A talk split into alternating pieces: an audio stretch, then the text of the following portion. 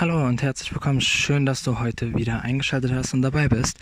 Wir schauen uns heute einfach mal ein ja ganz besonderes Thema an. Das Thema Standing.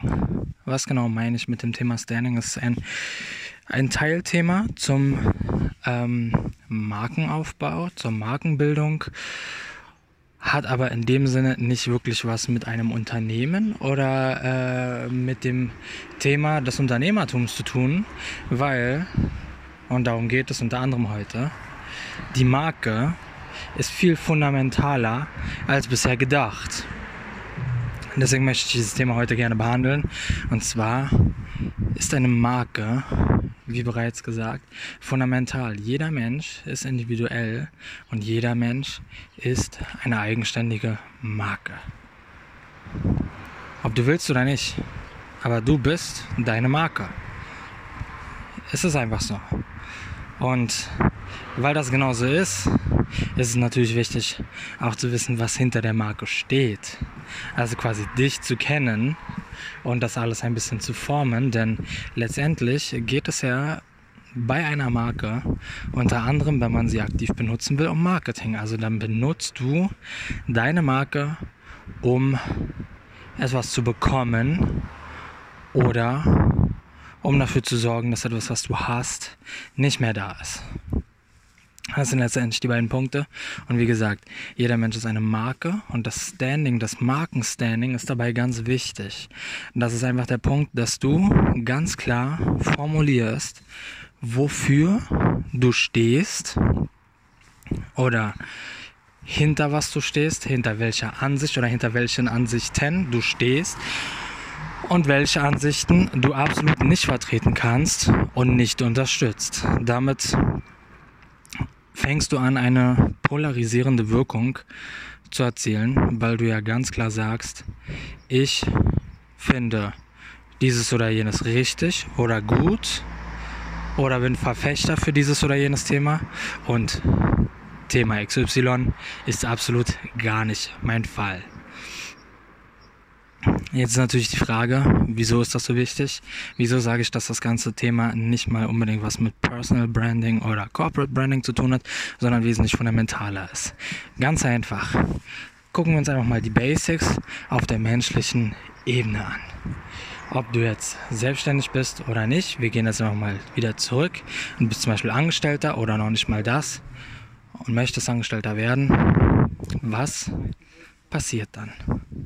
Du hast das Gefühl, du hast gewisse Stärken, du hast Interessen, du hast Lust auf etwas, auf ein bestimmtes Thema und suchst dir dann Firmen raus.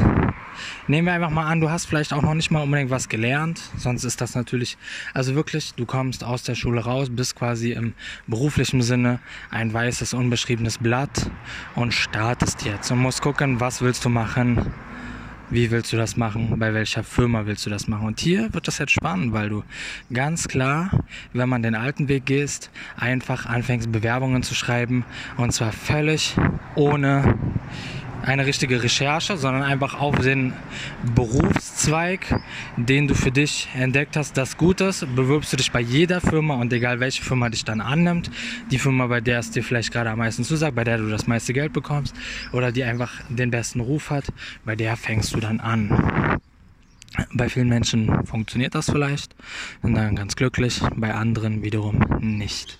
Und genau das ist das Problem an der ganzen Sache, dass du kein, ich würde sagen, du hast kein System dahinter, du hast keine Klarheit, ob das Unternehmen überhaupt richtig ist, obwohl Unternehmen ja mittlerweile auch immer mehr und mehr und mehr ja den Weg dahin finden, zu sagen, wofür sie stehen und was ihnen wichtig ist und was sie suchen.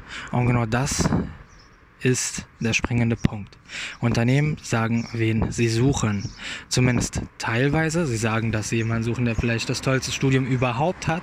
Aber wenn du dir einmal das Unternehmen auch an sich ein bisschen besser anguckst und schaust, wie ist das Unternehmen aufgebaut, was sind die Werte des Unternehmens, was sind die Ziele des Unternehmens und du dann siehst, okay, das Unternehmen passt absolut gar nicht zu dir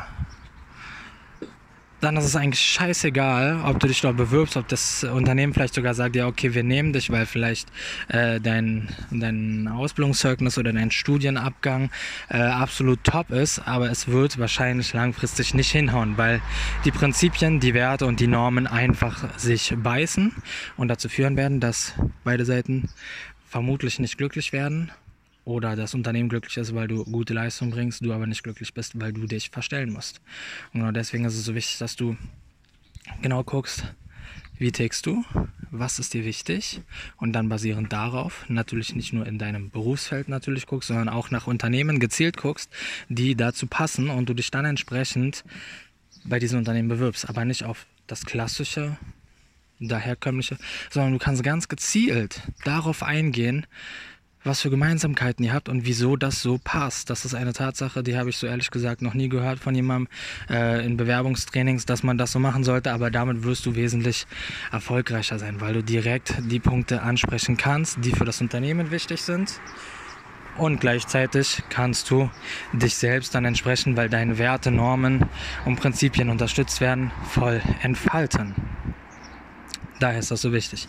Noch eine andere Sache, wo das natürlich auch wichtig ist, dass du weißt, was ist dir wichtig, wer bist du, dass du quasi deine Marke ganz klar definierst, auch wenn du kein Unternehmer bist und quasi weißt, wer du bist, was dir wichtig ist und welche Werte, Normen, Prinzipien es gibt. Dating oder Thema Beziehungen, Liebe, glücklich werden mit einem Partner, mit einem anderen Menschen.